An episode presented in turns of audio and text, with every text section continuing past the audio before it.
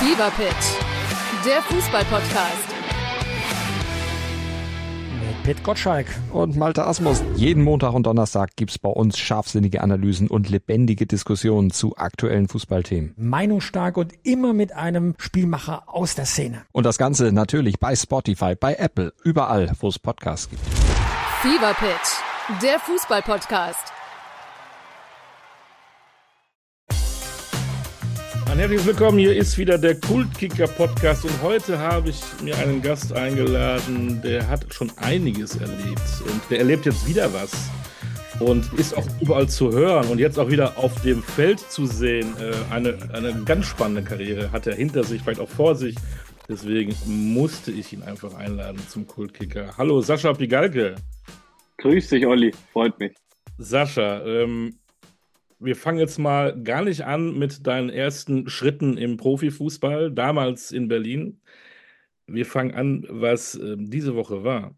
Mhm. Du warst beteiligt an der neuen Baller League. Ähm, man könnte jetzt sagen, Hallenfußball, die es noch nicht kennen. Äh, bevor wir da mal richtig reingehen, ähm, wie hat sie denn gefallen? Was macht dein Körper? Wie geht's dir? Dem Körper geht sehr gut. Ich glaube, ich habe mich ganz gut vorbereitet. Äh, Ich wusste, dass es äh, ja, ein gewisses Niveau an, an Fitness äh, bedarf, um da mithalten zu können. Ähm, Die Jungs sind alle hoch motiviert, die haben richtig Bock. Es war ein großer Spaß, muss ich sagen, mitzumachen. Ähm, ja, freue mich einfach, dass ich wieder mal die Fußballschuhe selbst geschnürt habe und nicht nur ja, meinen Senf dazugegeben habe, was die anderen so veranstalten da unten. Ähm, Bolzplatz, ich als äh, Berliner Junge kenne das nur zu gut und von daher war das relativ schnell für mich klar, nachdem ich mit Mats mal gequatscht hatte, ähm, nachdem die das ja, glaube ich, im Sommer irgendwann ja ähm, gelauncht haben, ähm, dass ich da Bock drauf habe. Er war auch gleich hellauf begeistert und dann ist da quasi der Kontakt auch nie abgerissen. Und ja, gestern war es, äh, am Montag war es soweit und es hat groß, großen Spaß gemacht. Bevor wir da mal richtig äh, noch ähm, reingehen, wie du da angekommen bist und was für, du da gefühlt hast, die, die es nicht wissen, erklär mal in kurzen Sätzen, was ist diese Baller League? Ja, das ist äh, vom Piquet aus der Kings League so ein bisschen abgekupfert. Der hat das ja in Spanien, ich glaube, letztes Jahr das erste Mal gebracht, ähm, hat da auch mega Zuspruch äh, gefunden. Ähm, ist 5 gegen 5 plus Torwart in der Halle auf einem Feld, ich glaube, 50 Meter lang und knapp 30 Meter breit, also auch wirklich groß. Mit Abseits wird gespielt. Ähm, aber zu den Regeln, glaube ich, kommen wir vielleicht später noch. Oder ob man da vielleicht noch ein bisschen was anpassen kann, äh, damit es noch mehr Straßenfußball, noch mehr, ja, Tricks, eins gegen eins. Ähm, darauf kommt es eigentlich an. Das wollen die, die Zuschauer und Zuschauerinnen ja auch sehen. Und das ist auch, glaube ich, das, was jeder irgendwie mit ähm, Bolzplatz verbindet. Ähm, lieber 10 zu 9 als ein- als 1 zu 0, hat der, glaube ich, auch Steffen Baumgart mal gesagt, ähm, als Trainer in Köln. Äh, dementsprechend, ja, es soll einfach viel Spaß machen. Zweimal 15 Minuten wird gespielt. Am Ende gibt's immer drei Minuten so ein Glücksrad, wo dann nochmal eine Sonderregel ins Spiel kommt, also um da auch so ein bisschen ja, den Entertainment-Faktor vielleicht noch mehr zu erhöhen. Ähm, und wie gesagt, ähm, sind viele coole Leute dabei und macht einfach Spaß. Äh, viele coole Leute dabei, wenn man jetzt so denkt, Hallenfußball, das ist, sind vielleicht so Thekenmannschaften, Kneipenteams, ist es aber gar nicht. Ich meine, äh, du spielst ja auch mit, um Gottes Willen. Äh, das Danke. Sind, das sind schon auch Spieler auf relativ hohem Niveau, ne? Ja, vor allen Dingen sind die, wie gesagt, alle noch sehr fit. Ich mit meinen 34 gehöre erst schon, oder klar zum alten Eisen. Ähm, nee, da sind, keine Ahnung, zwischen 18, 19 die Jungs am Anfang, die teilweise noch in der Regionalliga aktiv sind oder gerade da angekommen sind, ähm, die da einfach Bock haben mitzumachen. Man konnte sich ja auch bewerben. Ich glaube, es haben sich 20 bis 25.000 Spieler, Spielerinnen ähm, beworben dafür. Ähm, ich hatte das Glück, da nicht durch diesen Bewerbungsprozess gehen zu müssen.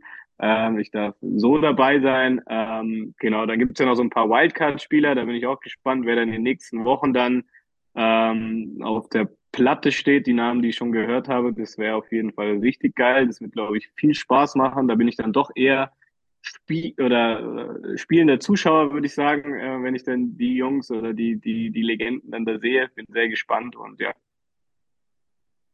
Du spielst für Streets United. Richtig. Große Chef von Streets United ist Lukas Podolski.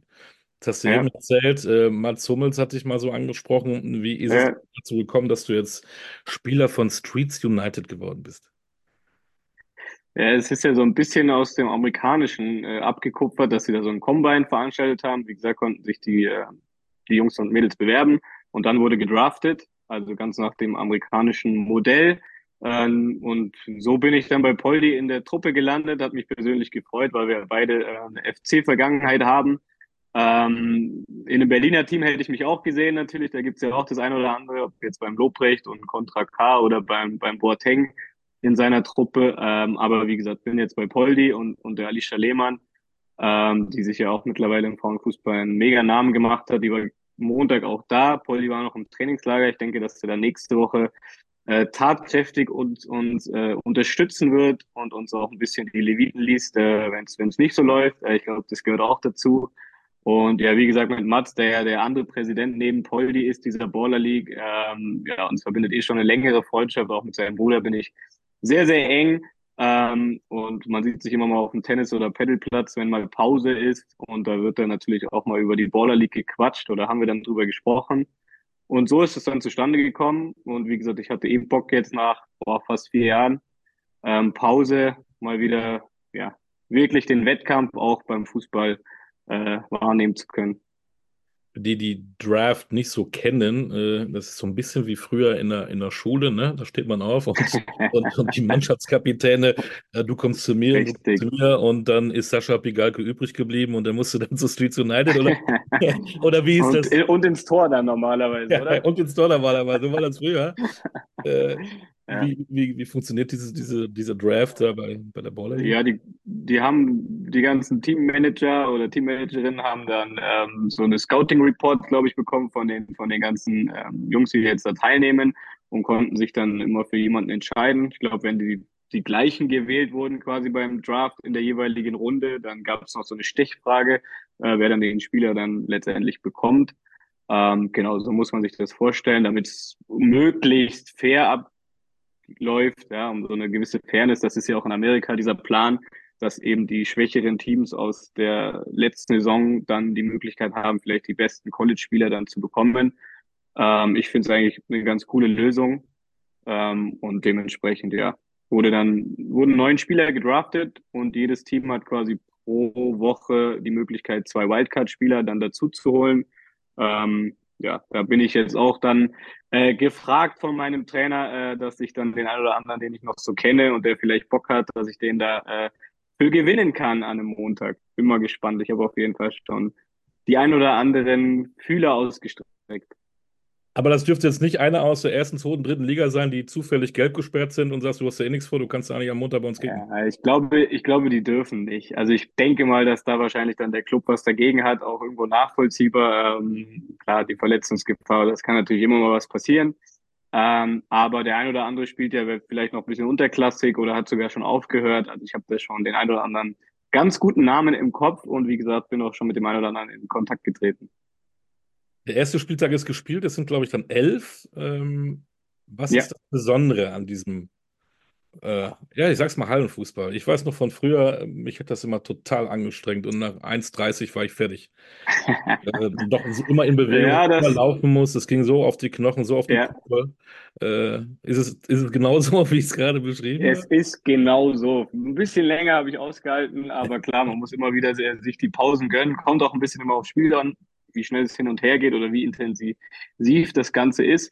Ähm, ich war schon immer Fan früher davon, muss ich sagen, von diesen Hallenturnieren. Ich glaube, dass das auch ähm, ja gerade im, im technischen Bereich viel den Jungs bringen kann. Ähm, irgendwann ist man ja dann dazu gekommen, dass man gefühlt so eine Hallenturniere gar nicht mehr gespielt hat. Ich finde das eigentlich super cool, super sinnvoll, gerade auch diese, diese kurzen, intensiven Phasen, immer wieder Zweikämpfe zu haben, eins gegen eins Situationen. Ähm, und wie gesagt, ein bisschen mehr hoffe ich mir das noch in den nächsten Wochen. Ja, ich glaube, jetzt musste auch jedes Team so ein bisschen reinkommen. Du hast schon angesprochen, sind elf Spieltage. Die besten vier qualifizieren sich dann für so ein großes Final Four, was auch in einem Bundesliga oder Zweitliga, also in einem großen deutschen ähm, Stadion dann stattfinden soll. Äh, Anfang April ist es dann, glaube nach Ostern ist dann soweit. Ähm, da bin ich dann auch sehr gespannt. Ich hoffe, dass wir uns dann da qualifizieren können. Es gibt ja normal drei Punkte, glaube ich, für einen Sieg oder drei Punkte gibt es für einen Sieg äh, logisch für einen Unentschieden äh, einen. Und ansonsten gab es jetzt noch so eine Challenge, ich glaube, wie so Mini-WM, die man sich so früher vorstellt, ähm, wo dann quasi, ja, wer das erste Tor schießt, wurde jetzt gespielt, weil man gemerkt hat, das kann ein bisschen dauern und das soll ja nicht eine Stunde dauern, soll ja unterhalten. Ähm, dann gab es, glaube ich, nochmal für das Team, äh, welches da das eine Tor geschossen hat, einen extra Punkt.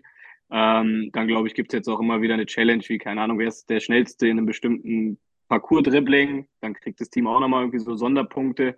Also, ja, ich bin gespannt, ähm, wie man sich dann am Ende dann äh, unter die ersten vier äh, ähm, ja, spielt. Ich hoffe, dass wir das über die Siege machen können, dass wir da nicht auf äh, zusätzliche Punkte angewiesen sind. Aber so ist, so ist der Plan und am Ende steht dann natürlich ein, ein großer Sieger fest. Es gibt also einige Gimmicks. Spannend, jetzt war, ja. das, glaub ich, war das die Poldi-Halle, glaube ich, schon in Köln, wo ihr gespielt habt? Ist äh, nee, der Poldi hatte dieses Straßenkicker-Base, ja, ah, ja. wo es ja mehrere kleine Plätze gibt, die sind ja noch ein bisschen kleiner, diese Soccer-Five-Plätze.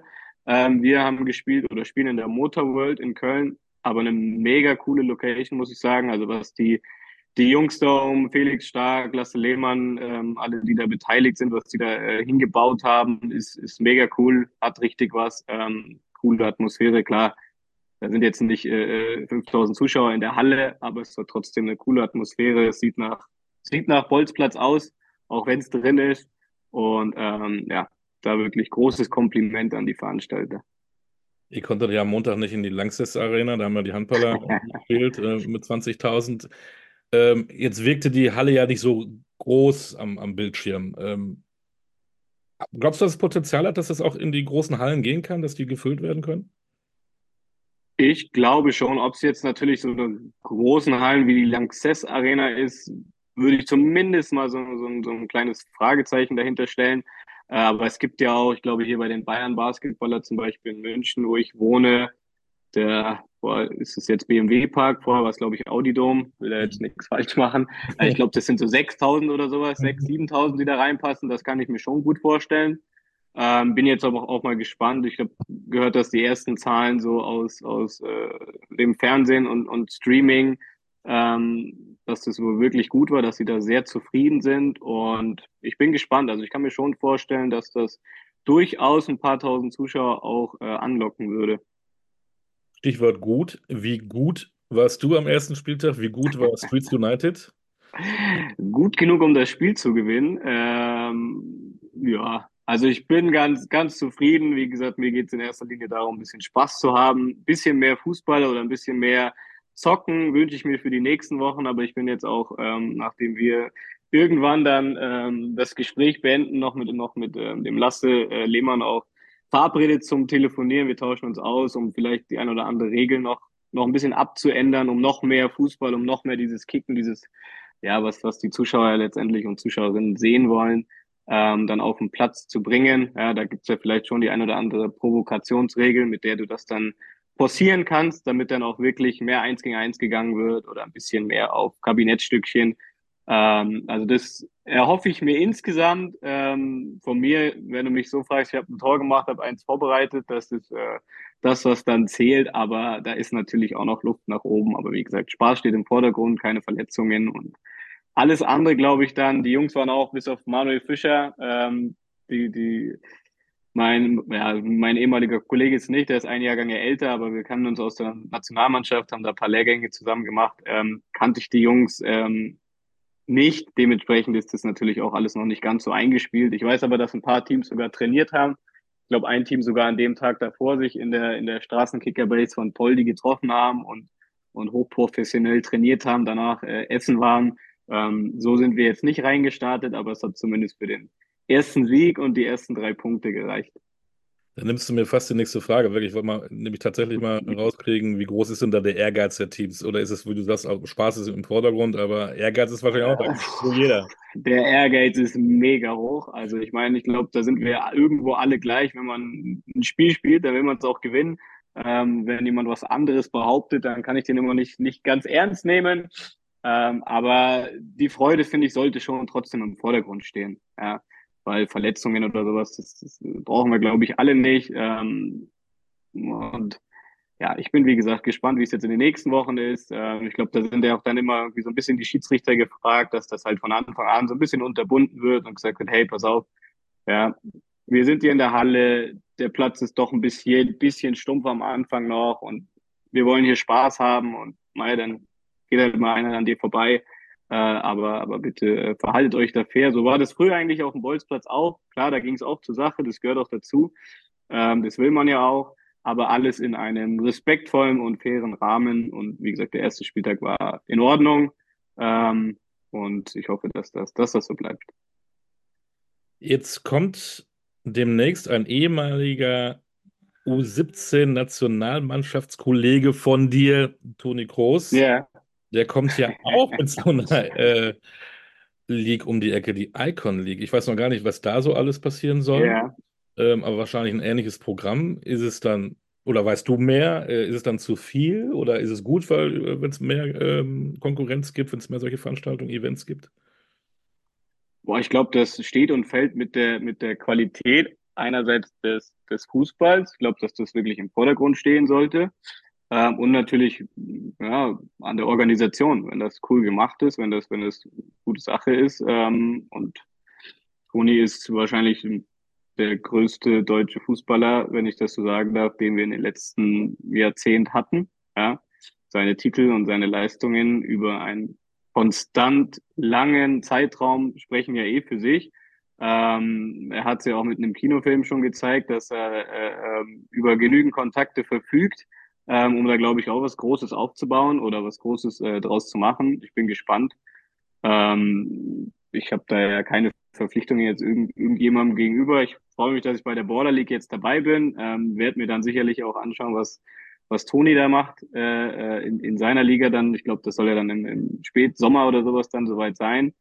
Ähm, ich will, wenn ich, wenn ich irgendwo guten Fußball sehen kann, dann, dann schaue ich ihn mir an und wenn, wenn ich auch in der Baller League merke, okay, das ist jetzt das fußballerische Niveau ist nicht so geil, ja, dann, dann, dann wird man das natürlich auch irgendwie, äh, ja, da, da bin ich ja da auch so, so fair und, und bewerte das ja dann auch. Also nur weil ich jetzt irgendwo mitspiele, sage ich auch nicht, dass das alles super toll ist und so weiter, sondern ich will schon, dass dann auch wirklich Straßenfußball dann am Ende rumkommt, weil das ja, glaube ich, auch das ist, was, was du oder was da die, die Zuschauer und Zuschauerinnen sehen wollen.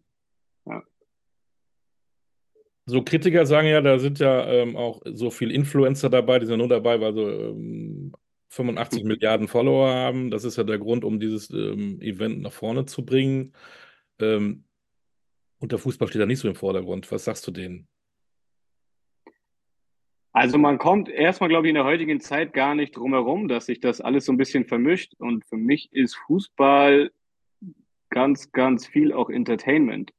Also das ist einfach, ähm, wenn es um Fans geht, auch jetzt wieder mit den, mit den äh, DFL-Protesten, die ich absolut nachvollziehen kann. Ähm, dafür gibt es Gründe und das ist auch richtig, ähm, weil am Ende gehen die Leute ins Stadion, um vielleicht auch mal ihre anderen Sorgen irgendwie zu Hause lassen zu können, um da äh, ein Stück weit ähm, entertained zu werden. Ja, die einen wollen gepflegten Fußball sehen, die anderen wollen sehen, dass sich da, dass sich da elf, zwei, äh, elf, elf Spieler äh, oder Spielerinnen zerreißen und, und alles geben und dazu gehören Emotionen. Von daher, und wenn das dann heute so ist, dass du mehr Leute erreichst, indem du auch ähm, Menschen aus der Filmbranche, Fernsehbranche oder aus, aus, aus, aus anderen Social-Media-Bereichen äh, dazu holen kannst, musst, darfst, ähm, dann finde ich, gehört das dazu. Ähm, was du aber auch völlig richtig äh, angemerkt hast, ist, der Fußball sollte dann schon bei einer Fußballliga im Vordergrund stehen. Ja, und was halt drumherum gemacht wird. Ich fand, das war jetzt zu Beginn ganz cool. Es darf halt nicht überhand nehmen, dass am Ende mehr Sendezeit irgendwie für, für außersportliche oder außerfußballerische Aktivitäten draufgeht. Aber den Eindruck, muss ich sagen, hatte ich jetzt ähm, am ersten Tag nicht. Aber vielleicht kann ja die DFL von der Baller League lernen. Ähm, du sagst, es, Fußball ist auch so ein bisschen Entertainment. Ist da vielleicht manchmal auch ein bisschen zu wenig in den Stadien, was Entertainment angeht? Ich habe zum Beispiel mittlerweile das Gefühl, ich bin viel auch in, in Basketballhallen oder Handballhallen. Sobald ja. da äh, das Spiel unterbrochen ist, läuft ja da irgendwie Musik und die Fans machen mit und es ist Stimmung da. Und wir ja, gut, haben man ja, ja beim... das, du weißt es ja auch, ja. unter Football genau Wir haben ja äh, auch die eine oder andere Unterbrechung innerhalb der 90 ja. Minuten auf der Wiese. Ähm, sollte man da nicht auch mal so kommen, ey, dann läuft halt ein bisschen äh, Stimmungsmusik. Äh, mein Gott, bis der, bis der Videobeweis geklärt ist, da können wir doch schön, ähm, keine Ahnung, Sweet Carolina singen. Ich weiß es nicht. Äh, also ich habe da auf jeden Fall im Kopf, dass beim Pokalfinale Helene Fischer in der Halbzeit aufgetreten ist. Das wurde, also ich meine, die Frau kann dafür gar nichts, mit, mit einem extremen Five-Konzert quittiert. Ähm, ich weiß ehrlich gesagt nicht, ob das beim Fußball sein muss. Da bin ich ganz ehrlich. Ich glaube, dass das im Basketball oder in der NFL ist das natürlich extrem, weil die ihre Auszeiten haben und natürlich in so einer Auszeit das auch irgendwo dann genutzt werden kann. Ähm, ich finde, dieses extreme Entertainment kommt aus Amerika. Das ist mir persönlich ein bisschen zu viel. Also ich muss persönlich nicht in jeder einminütigen oder zweiminütigen Unterbrechung da äh, Cheerleader haben oder eine alte Tanzcrew oder äh, irgendwelche, also es gibt ja da zig Sachen, die dann da irgendwie gemacht werden oder Gewinnspiele. Ich finde, das ist ein bisschen zu krass. In Amerika, glaube ich, die Leute sind das gewohnt. Ja, für die gehört das einfach dazu. Die gehen dann teilweise auch früher. Beim Baseball ist das ja so, dass die nicht mal bis zum Ende des Spiels bleiben, weil die dann da ihre 160 regulären Spiele haben. Das heißt, man geht halt da zwei, drei Stunden hin, lässt sich ein bisschen unterhalten und geht dann wieder.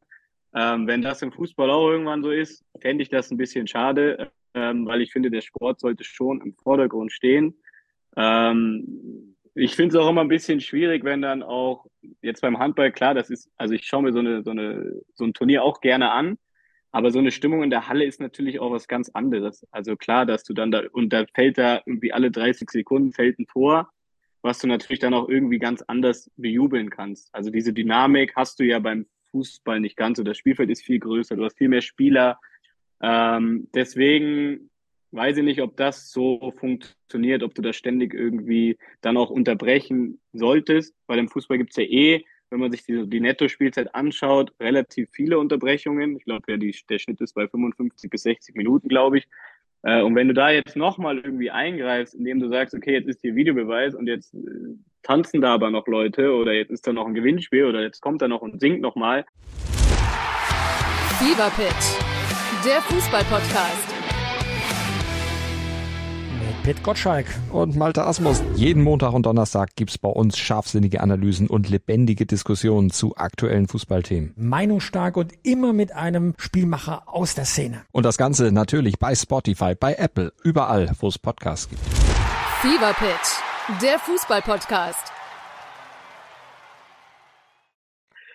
Boah, also mir würde das persönlich ähm, nicht so gut in den Kram passen. Aber ich meine, du bist ja genau der richtige Mann. Es gibt ja zurzeit die Diskussion, auch was die neuen Medienrechte angehen. Ähm, du arbeitest ja auch für den Fernsehsender The Zone, du bist ähm, Ja. Bundesliga-Profi gewesen. Aber auch da, was Entertainment angeht, im weitesten Sinne ja auch Überlegungen, dass man zum Beispiel vor dem Spiel, auch das ist ja üblich bei anderen äh, Sportarten, möglicherweise einen Spieler nochmal interviewen kann, anderthalb Stunden vorher, Ja. dass man auch vielleicht in die Kabinen gehen kann. In der NBA ist es gang und gäbe, dass man, glaube ich, 20 Minuten nach Schluss da nochmal reingehen Mhm. kann, auch wenn sie halb nackt durch die Kabine rennen, völlig egal. Wie siehst du das?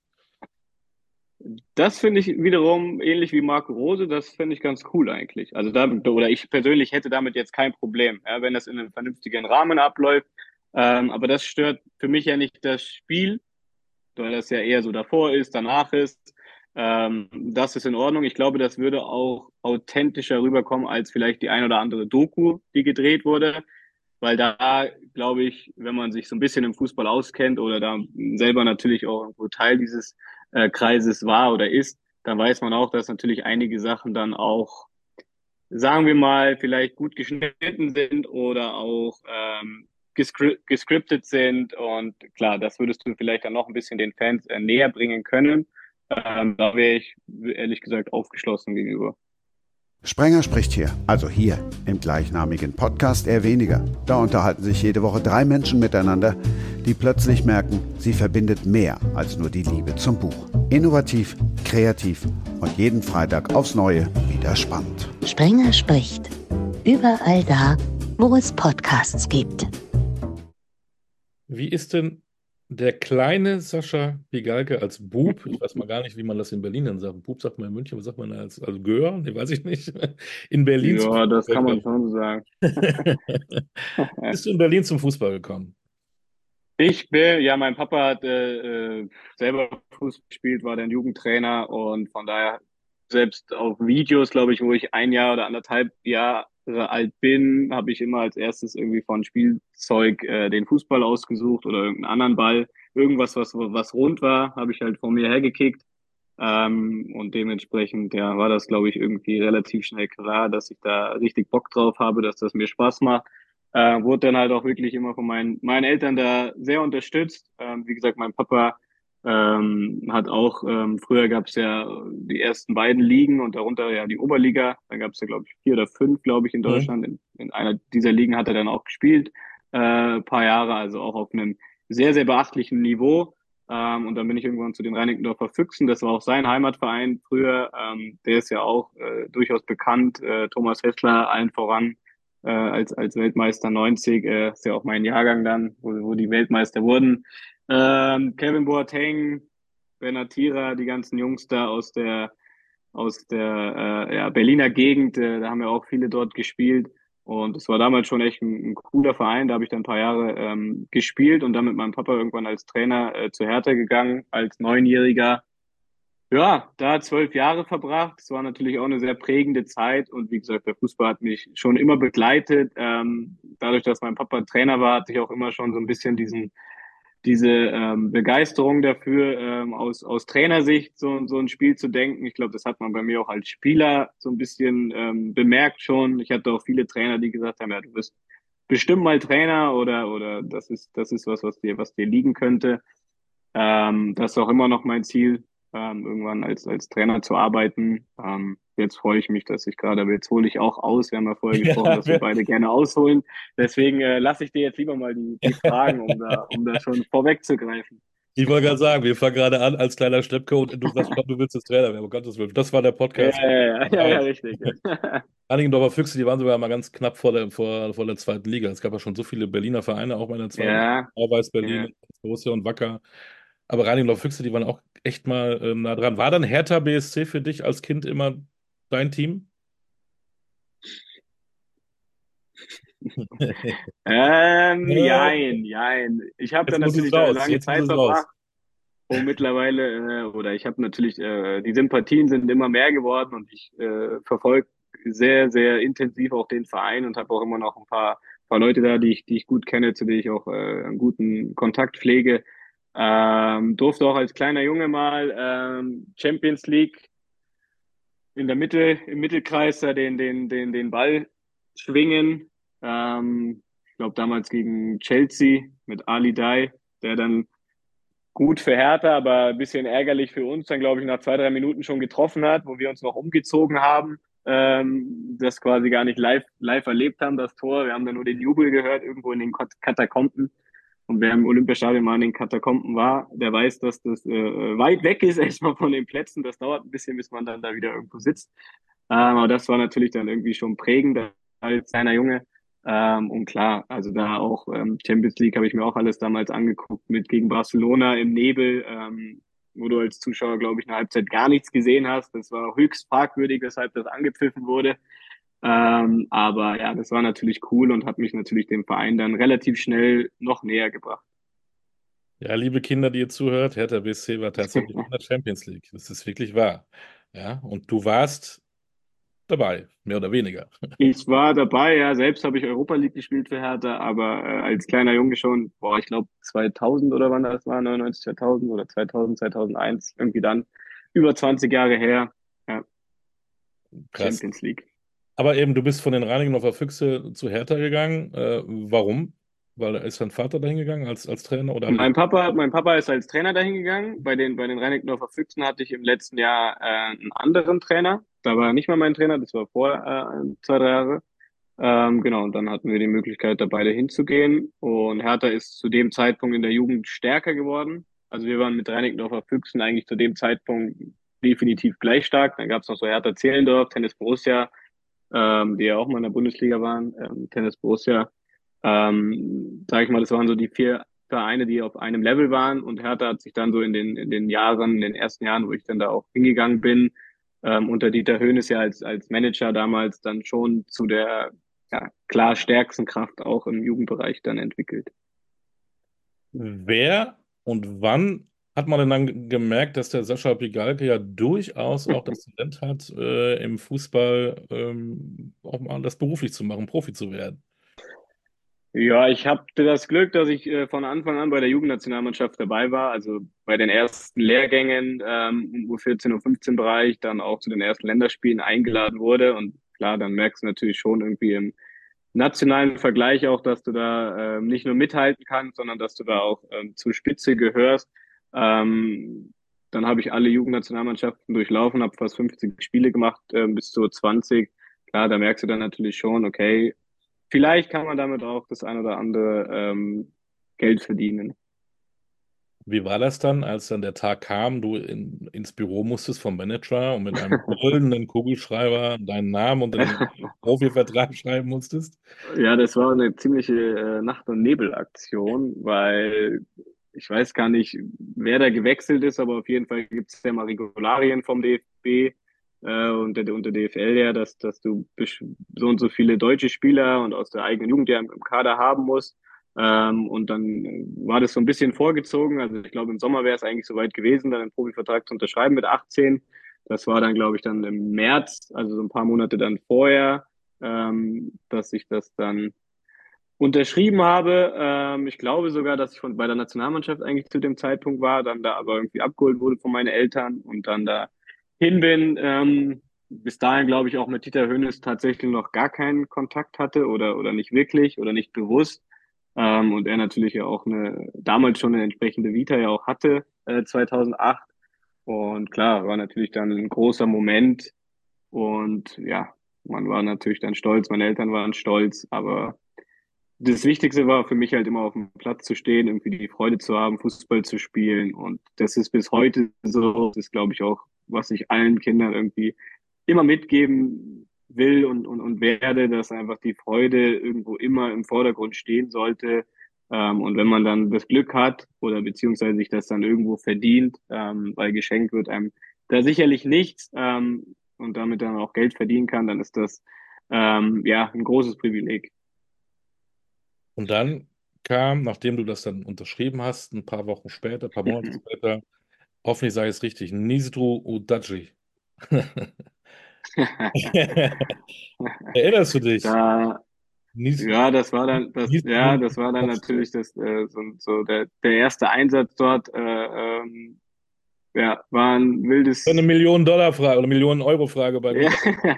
ich, ich wusste auch erstmal. Das stimmt, ja. Ob ich es richtig ausspreche, ist auch schwierig. Ja, es war Moldawien einfach. Ähm, war das, ne? Moldawien. Ja, ich, ich glaube, ja. ja. Da hast so lange ist her. Erstes Pflichtspieldebüt gemacht. Nach einem ja. 8 zu 1 zu Hause. Äh, Im, was war das? Qualifikation, UEFA-Pokal? Mhm, mh, mh. Ich habe eben noch gelesen, das war gar nicht im Olympiastadion, sondern im Friedrich-Ludwig-Jahn-Stadion. Ludwig-Jahn, Sportpark, ja. Ähm, durftest ja. du dann, da warst du schon im Kader, aber beim Rückspiel hast du tatsächlich dann von Anfang an für die Hertha spielen dürfen. In diesem besagten Ort. ja, ja. An diesen exotischen Auftritt?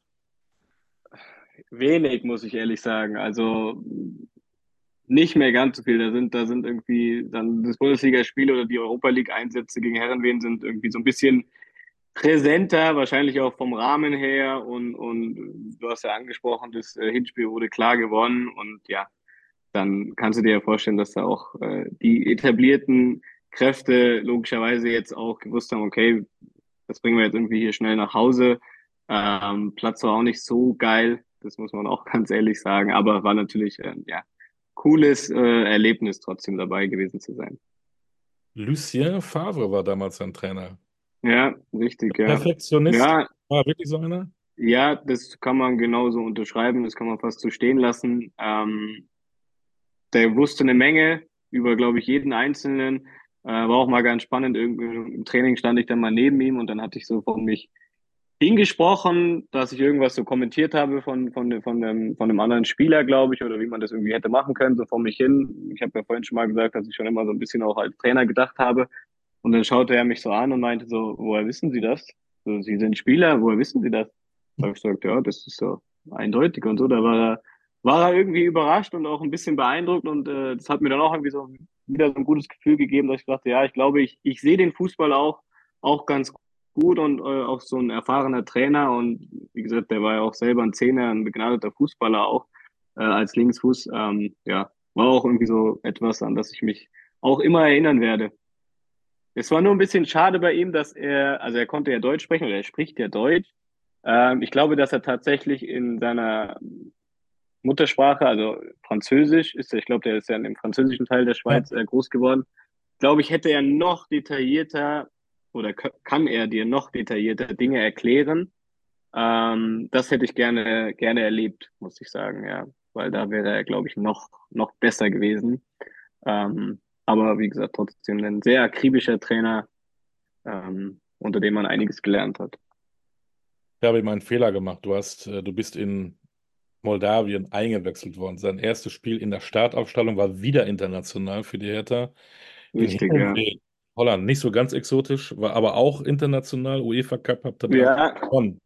Ja, das war dann erst. Friedhelm Funkel damals. Ja, da hatten wir dann schon Friedhelm Funkel als Trainer. Ja. Ja, das war ein bisschen verrückt, weil ich habe dann, glaube ich, in einer Woche dreimal in der Startelf gestanden, also irgendwie Europa League, dann Bundesliga am Wochenende, Europa League, auf drei verschiedenen Positionen. Ähm, und danach dann in der Saison gar kein Spiel mehr gemacht, weil dann ähm, Friedhelm danach dann auch, auch in der Presse mich zwar durchaus gelobt hat und mir das auch, auch so gesagt hat, dass für die Situation, in der wir damals in der Bundesliga vor allem gesteckt haben, weil die war logischerweise, wenn der Trainer so früh gewechselt wird, alles andere als gut.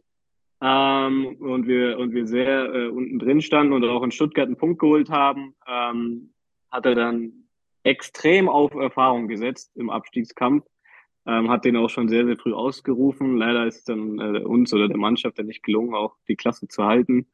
Ähm, aber klar, war trotzdem irgendwie eine, eine extreme Woche, sage ich mal, dann auf einmal dann mit 19 da dreimal in der Startelf zu stehen, ähm, inklusive zweimal ähm, in der in der Europa League unterwegs gewesen zu sein. Äh, ich wollte mir auch immer mal die Mühe machen, ob ich der einzige deutsche Fußballprofi bin, der mehr Europa League-Spiele hat als Bundesligaspiele. Ähm, aber ja. das habe ich tatsächlich. Weil das ist ja auch, ja.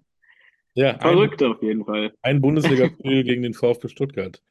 Richtig, ja. Und du hast deine Profispiele äh, international und erste Liga, hast keins verloren. Du bist ungeschlagen. Haben wir nicht das Rückspiel verloren gegen Herrenwehen? Das weiß ich nicht. Das, so weit habe ich war so, als wenn wir, war so, als wenn wir das eine Spiel gewonnen haben und das andere verloren haben. Ich weiß es nicht mehr. Äh, meine Erinnerung dann auch gut genug ist. Ja. Aber in der Bundesliga habe ich nicht, du kannst auch nachschauen, ich bin runtergekommen, da haben wir geführt eins. ja. Jetzt, wenn man jetzt gehässig ist, man, du warst, warst jung, yeah. äh, du bist dann äh, gewechselt in, in, die dritte Liga nach Unterhaching, sehe ich das richtig? Ja. Genau, ähm, ja, zu meinem De Hätte Coach da damals. mehr kommen müssen, auch erste, zweite Liga, auch vielleicht von dir? Hat es ihm nicht gereicht? Hat ihm was gefehlt? Und wenn ja, was hat gefehlt? Also mit dem Wissen von heute, glaube ich, hätte ich ähm, mehr Spiele gemacht in der Liga, die du angesprochen hast, oder auch in der zweiten Liga. Ähm,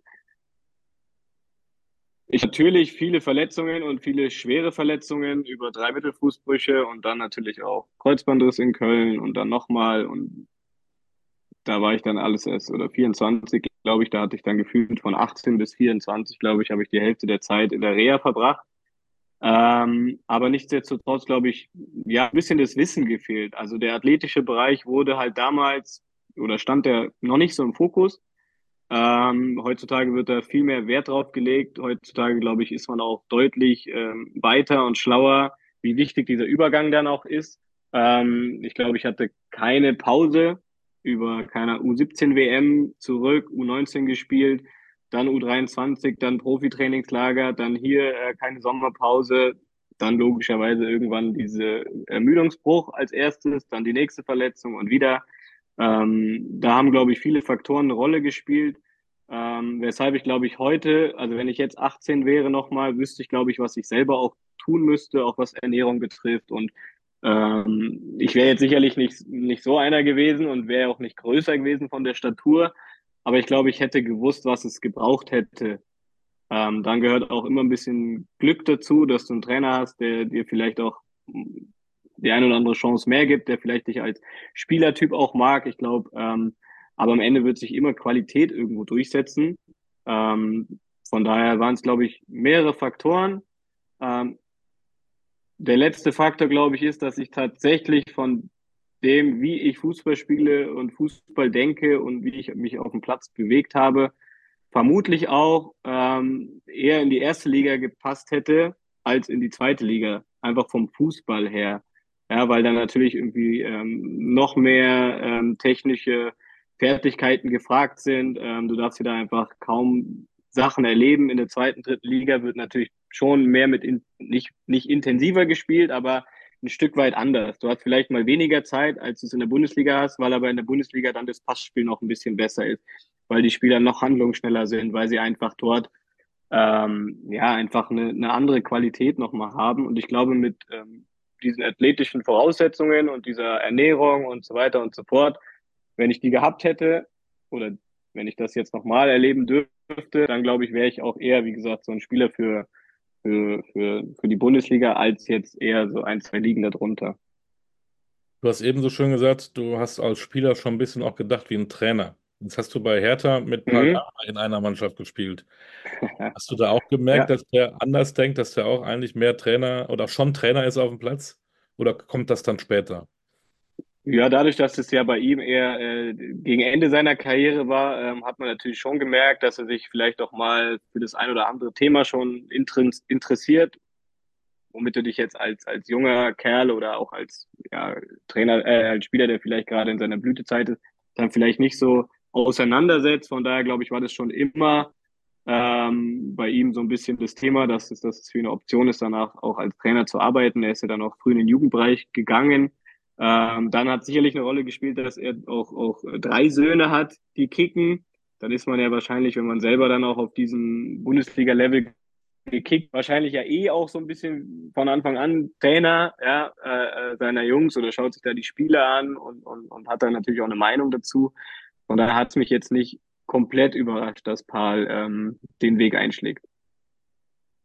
Das ist der Sascha Pigalke in einer Metropole, in einer Weltmetropole, in einer Weltstadt geworden. Bei einem, war bei einem großen Verein, ähm, wie viele Jahre waren es dann? 99 bis 11? Zwölf. Zwölf Jahre bei, bei, bei der Hertha. Und dann wechselt er in die dritte Liga nach Unterhaching. Und Freunde, mhm. ja, man redet auch viel von München, aber so nah an München sind auch wieder nicht, eine halbe Stunde mit der S-Bahn. Also es ist es nicht unbedingt München. Ja, es ist, es ist näher, aber es ist näher dran. Ja, ne? also es ist, ist Unterhaching. Ja. Ähm, wie war ja. das für den äh, Welt? Ja, es auf einmal in Unterhaching in der S-Bahn-Station zu Ja, das war, das war natürlich eine Umstellung, wie gesagt, zwischen diesen Spielen über Europa League und Bundesliga und dann dem Wechsel, glaube ich, innerhalb von ein, dreiviertel Jahren lagen dann drei Mittelfußbrüche ähm, und dann war halt die Frage, okay, ich will spielen und auch sofort spielen. Und in Unterhaching war der Heiko Herrlich Trainer zu dem Zeitpunkt, den ich aus der Nationalmannschaft kannte. Den hatte ich da von der U17 bis U19. Ähm, war ein Trainer, der mich äh, auch sehr geprägt hat. Ähm, nicht nur als, als Fußballtrainer, sondern auch als Mensch. Und deswegen war für mich relativ schnell klar, okay, der, der setzt in mich, der hat mir damals schon als Nationalspieler vertraut. Ähm, wir kennen uns gut, er weiß auch, was ich für ein Typ bin. Ähm, und deswegen war das für mich äh, eine coole Sache und ich war einfach froh, dass ich dann endlich wieder regelmäßig spielen konnte, dass ich verletzungsfrei war und war ein sehr, sehr lehrreiches äh, und gutes Jahr. Und witzig ist ja, du hast gespielt äh, 2011, 2012 mit Florian Niederlechner, der war damals 21, ist jetzt in Berlin bei ja. Hertha und mit Yannick Haberer, ja. der war damals 18, spielt jetzt bei Union Berlin. Richtig, ja. ja mit Flo habe ich letztens sogar äh, kurz geschrieben, nachdem er nach, sagen wir mal, Startschwierigkeiten in Berlin dann, dann der Knoten geplatzt ist, habe ich gesagt, er soll bitte unbedingt so weitermachen. Hat er versprochen, dass er es macht. Ähm, ja, das waren auch, auch, ja, Flo auch eine ganz ungewöhnliche Karriere, sage ich mal, vom Land in Bayern, dann irgendwie zu Unterhaching und dann, dann äh, in der Bundesliga irgendwann gelandet. Und äh, Yannick war schon immer ein guter Kicker, muss ich sagen. Der ist ja dann ähm, Freiburg Union äh, äh, Freiburg und Hoffenheim, glaube ich, hat er ja dann gespielt. Äh, Freiburg fand ich ihn schon gut. Ähm, und jetzt bei Union ja auch gut die Saison mal ein bisschen ausgeklammert, aber davor auch wirklich sehr gut entwickelt, dass es dann für, für so viel Bundesligaspiele, die er jetzt dann schon hat, äh, reicht. Hätte ich vielleicht jetzt auch nicht unbedingt gedacht, aber dass er ein gewisses Potenzial hatte, äh, hat man auch da schon gesehen. Potenzial hast du da abgerufen, denn der große 1. FC Köln hat sich dann bei dir gemeldet. Ähm, Trainer Holger Stanislawski, schade eigentlich, dass er ja. aktiv ist. Ich glaube, der ist immer noch in, in, seinem Supermarkt unterwegs. Ich weiß es nicht. Ähm, ja. Und dann hattest Großartiger du, Typ. Ja, ich glaube auch. Ähm, der würde auch heute noch bestimmt den einen oder anderen Verein gut zu Gesicht stehen. Mhm. Ähm, aber da hattest du in so einem, Entschuldigung, bekackten Testspiel, hast du dir dann mal eben das Kreuzband gerissen, hast den Innenmeniskus kaputt gemacht. Ähm, ja, deswegen also war es war halt so, dass ich in Haching ja noch. Köller Zeit ja, also ich hatte ja dann ähm, ja, die erste Saison war so, so durchwachsen, also sowohl von mir als auch von, von der ganzen Mannschaft. Ich bin ja da erst äh, kurz vor Transferschluss Ende August gewechselt. Da hatte die Mannschaft ja, glaube ich, vier oder fünf Spiele schon absolviert. Dann bin ich dann noch hin mit äh, Toni Utscher damals, der wurde ja auch spät verpflichtet. Der ist der in Braunschweig, glaube ich, ist er jetzt. Mhm. Ähm, genau, dann war das so ein durchwachsenes Jahr. Ähm, wie gesagt, war natürlich auch wieder eine andere, andere Liga, anderes Level, natürlich ganz anderes Umfeld. Erstes Spiel gegen St. Pauli vor fast 50.000 am Montagabend war natürlich krass, war ja auch so ein Spiel, woran ich mich, glaube ich, immer erinnern werde. Ähm, und dann neuer Trainer im Sommer, äh, Peter Stöger. Ähm, und das war natürlich dann, ja, kann man sich vorstellen, maximal bitter in der Vorbereitung in so einem Testspiel ja, was heißt Testspiel? Also ich muss sagen, ich war da noch ein Fan von, ähm, von diesen Testspielen gegen so ganz unterklassige Mannschaften, weil kein Vorwurf an die Teams, aber die haben halt einfach oder die können diesem Tempo und das können sie ja logischerweise irgendwo nicht einschätzen. Ähm, da unterstelle ich auch nie jemanden, dass er jemanden verletzen will, aber es passiert dann einfach. Ähm, Patrick Ebert ist es auch damals bei Hertha mal passiert gegen Ulm, glaube ich, und die waren Ulm zu dem Zeitpunkt auch drei, vier, fünf Ligen tiefer. Uh, und sowas ist dann halt immer bitter, weil natürlich so eine schwere Knieverletzung einen, ja, nicht nur die Zeit zurückwirft, äh, die du in der Reha bist, sondern normalerweise sagt man ja dann auch, man braucht fast genauso lange, um dann auch wieder irgendwie sein Level zu erreichen. Ähm, klar, man hat dann manchmal so eine Phase, dass man direkt, wenn man wieder loslegen darf, ähm, dann irgendwie ein paar paar Wochen überperformt, würde ich mal schon fast sagen, ja, weil, weil einfach so viel Freude und so, so, ja, Adrenalin wahrscheinlich dabei ist und dann irgendwann aber merkt der Körper natürlich schon, hey, du hast vorher sieben Monate pausiert oder acht Monate pausiert. Ähm, wie gesagt, es war sehr, sehr bitter, ähm, weil Peter auch am, also eigentlich jedem irgendwie die Möglichkeit gegeben hat, sich reinzuspielen in die Mannschaft. Ähm, logischerweise hatte sich dann, als ich wieder fit war, die Mannschaft äh, total gefunden, war total auf Aufstiegskurs, ähm, was wir dann am Ende auch, auch geschafft haben als Mannschaft. Ähm, dass ich da dann irgendwie noch Teil dabei sein durfte am Ende, wo wir Meister wurden und dann ja auch so eine coole Story war, da reinzukommen, wieder gegen St. Pauli übrigens ein Tor zu machen, ähm, war cool, aber war natürlich ja trotzdem irgendwie persönlich ein sehr bitteres Jahr, wenn man wenn man so lange ausfällt und dann im Sommer hatte ich dann noch ein Jahr, dann ist aber die Bundesliga gewesen, klar, ähm, dann holst du noch ein paar Verstärkungen. Der Trainer hatte irgendwie sein Team gefunden. Ähm, dann wurde relativ spät kommuniziert, dass es dann eher nicht weitergeht. Ähm, also ja, da, aber man merkt schon, da hatte ich dann, wie gesagt, drei Mittelfußbrüche, ein Kreuzbandriss schon hinter mir. Und trotzdem war das eine Zeit in Köln, zwei Jahre, die ich äh, nicht missen möchte. Ähm, coole Erfahrungen dort gemacht und ähm, ja, der Club ist extrem groß und hat viel Spaß gemacht für den FC zu spielen. Fever Pitch, der Fußballpodcast. Mit Pit Gottschalk und Malte Asmus. Jeden Montag und Donnerstag gibt's bei uns scharfsinnige Analysen und lebendige Diskussionen zu aktuellen Fußballthemen. Meinungsstark und immer mit einem Spielmacher aus der Szene. Und das Ganze natürlich bei Spotify, bei Apple, überall, wo es Podcasts gibt. Fever Pitch der Fußballpodcast. Dann wieder nach Unterhaching gegangen. Ja. Dann war das dann für dich klar? War das schon für dich dann damals dein zweites Zuhause? War das ein bisschen wie nach Hause kommen? Nee, also zu dem Zeitpunkt nicht. Ich glaube, das war auch, die Entscheidung war nicht die beste. Ehrlich gesagt, ich glaube, das ähm, im Nachhinein, glaube ich, hätte ich da wahrscheinlich einen anderen Schritt gehen sollen. Vielleicht war es aber dann dem geschuldet, klar hat es eine Rolle gespielt, dass irgendwie beim ersten Mal gut geklappt hat und danach dann halt ein großer Verein ähm, auf einen zugekommen ist und man die Möglichkeit bekommen hat. Ähm, leider lief es dann in, der zweiten Phase dort nicht so. Ähm, und dann hat es ja auch nur ein paar Monate gedauert, ich glaube zwei oder drei, und dann ist das Kreuzband ja leider wieder gerissen. Ähm, und dann war ich, glaube ich, zu dem Zeitpunkt 23 und weiter Kreuzbandriss, wie gesagt, die Mittelfußbrüche auch, war natürlich dann schon Ja, im Prinzip fast so der Punkt, wo ich gesagt habe, okay, ähm, jetzt dann, wenn es nochmal passiert, dann würde ich sowieso aufhören. Ich glaube, das wäre dann auch irgendwann unvernünftig. Ähm, war dann einfach froh, dass ich dann nach, nach äh, da brauchte ich ja dann zwei OPs, ja, weil es dann ähm, ja auch alles ein bisschen blöder noch war von der ersten OP. Ähm, und es hat ja dann über ein Jahr gedauert. Äh, und da war ich dann, dann irgendwann nur noch froh, dann wieder Fußball zu spielen. Und dann war es auch danach in Haching äh, eine bessere Zeit, als sage ich mal jetzt zu dem Zeitpunkt, bis ich dann da diesen zweiten Kreuzbandes hatte. Wie war die Zeit, ähm, wo du nicht spielen konntest? Äh, wie oft hast du über Karriereende nachgedacht? Hast du dir Hilfe geholt? Mit wem hast du darüber gesprochen? Äh, ich hatte immer ein sehr, sehr stabiles Umfeld, muss ich sagen. Meine Eltern, äh, meine Freundin oder dann Frau später ähm, haben mich da immer überstützt, Freunde. Ähm, ich hatte auch eigentlich keine, kein richtiges mentales Loch. Klar, unmittelbar danach ist logisch, dass man da natürlich auch, auch, auch viel weint. Auch das gehört dazu und natürlich irgendwo seinen Traum so ein bisschen da, da, dahin fliegen sieht. Ähm, zumal das natürlich auch ähm, immer so ein bisschen schwer zu akzeptieren war zu dem Zeitpunkt, weil eigentlich bin ich nicht der typische Kreuzbandpatient, weil ich klar, also klein und leicht ja normalerweise bin und so eine, so eine Geschichte passiert ja eigentlich eher, wenn man irgendwie so hängen bleibt und dann mit dem Knie verdreht. Da aber ja mein erster Kreuzbandriss nach so einem, ja, dann doch sehr, sehr üblen Foul war, ähm, wo mich halt einfach ein Torwart über den Haufen gelaufen hat, ähm, der jetzt auch, sagen wir mal, nicht top, top fit war, äh, weil er halt aber auch äh, deutlich tiefer gespielt hat.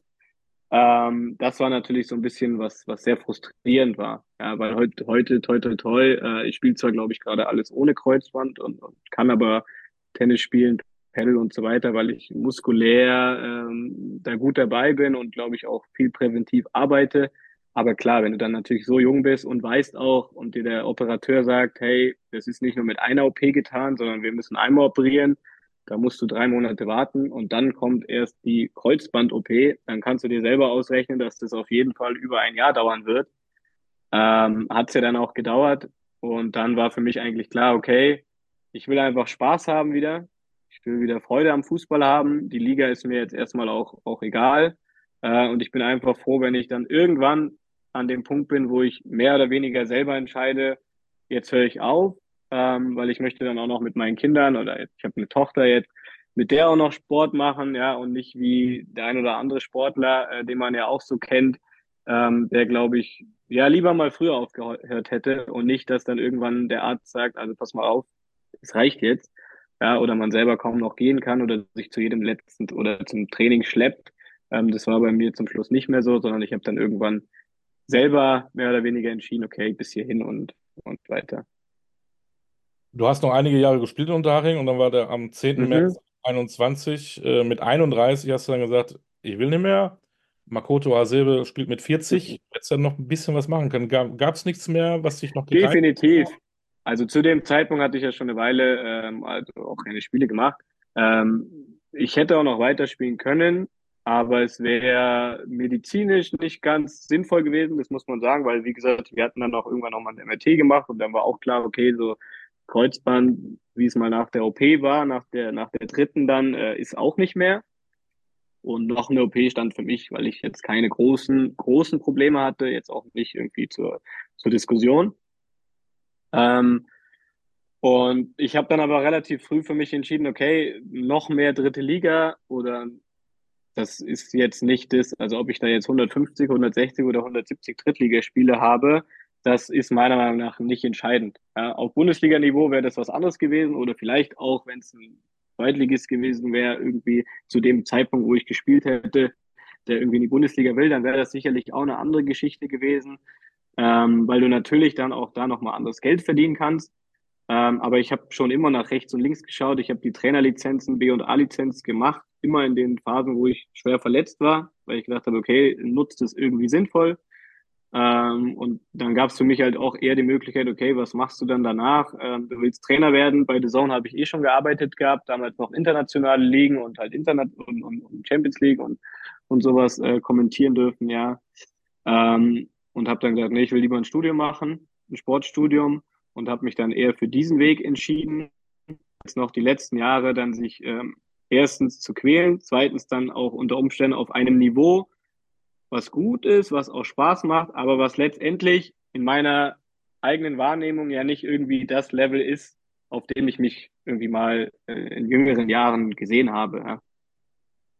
Du hast es schon angesprochen. Äh, es gibt TV-Sender, die holen sich einen Rekordnationalspieler als Experte. Der holt sich jemand, der einen Bundesligaspieler hat. Wie ist das gekommen, dass du Experte äh, beim Fernsehsender zum Thema Fußball wurdest? Ich hatte das Glück, dass äh, The Zone ist ja hier in Ismaning zu Hause, wie viele Fernsehanstalten. Ähm, und da war ich im Prinzip vor, vor acht oder neun Jahren, da ging das ja schon los mit The Zone. Mittlerweile ist es ja schon so lange her. Da durfte ich mal dabei sein und dann hat mich der Chef mal gefragt, ob ich irgendwie als Experte da so ein Spiel begleiten will. Das war ja damals, hat das ja gar keiner gemacht, so zu zweit so ein Spiel kommentiert. Das war ja wirklich innovativ. Dann habe ich gesagt, ja klar, warum denn nicht? Und dann hat er gesagt, hey, das war echt gut. Kannst gerne weitermachen. Logischerweise, wo ich gespielt habe, dann war es natürlich nicht so oft oder so regelmäßig möglich. Aber damals war das dann noch ein bisschen Premier League und, und Serie A und La Liga und Champions League, äh, Vorrunde.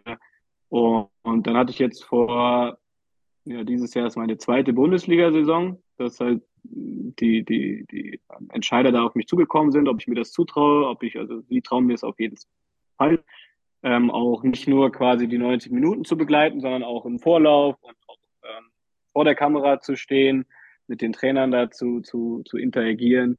Und das war für mich dann ähm, nochmal so eine Chance, weil ich finde, das ist ja auch nochmal eine andere Perspektive, die man da gewinnt, auch mal so diese sportjournalistische Perspektive, auch wenn ich mich eher als wirklicher äh, Spielexperte dann irgendwo bezeichne. Ja, ich möchte relativ wenig über die ganzen außersportlichen Themen sprechen. Das dürfen gerne dann unsere oder meine Kollegen dann machen. Äh, klar muss man das auch mal einordnen, aber ich will mich natürlich irgendwie auf den Fußball konzentrieren und da äh, Dinge ähm, den, den Zuschauer, den Zuschauerinnen erklären. Jetzt auch nicht ganz so, sage ich mal, super nerdy, ja, mit, keine Ahnung, diametral abkippender Sechs und, und was weiß ich alles, sondern eher, okay, so ein bisschen oldschool in Anführungsstrichen, obwohl ich jetzt ja auch noch nicht so alt bin. Ähm, aber ich glaube, das ist das, was die Zuschauer, glaube ich, auch, auch ganz gut mögen. Ähm, wie gesagt, macht einen großen Spaß. Man darf die Spiele vorab ähm, vorbereiten. Man, man analysiert die Spiele. Wir nehmen ja dann auch immer ein paar Szenen. Ähm, dann natürlich die Live-Analyse macht großen Spaß. Also wirklich, was passiert jetzt, das auch irgendwie zu, zu erklären. Dann auch immer wieder mit den Trainern in den Dialog zu gehen.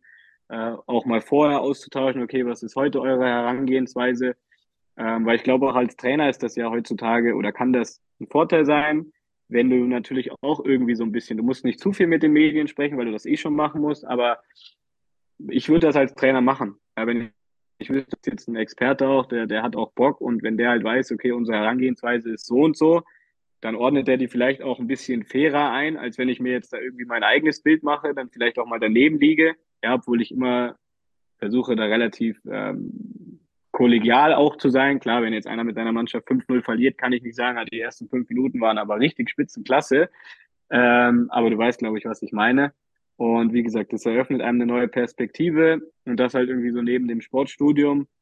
Ja, sind, glaube ich, einfach Dinge, die einen dann vielleicht später mal, wenn man dann wirklich mal eine Trainerkarriere anstrebt oder auch irgendwo einfach nur in einem Trainerteam ist, die einem dann ja helfen können ja, um dann den Jungs letztendlich ähm, ja, gewisse Hilfestellungen geben zu können und sie dann irgendwo ein Stück weit auf ihrem Weg begleiten zu können.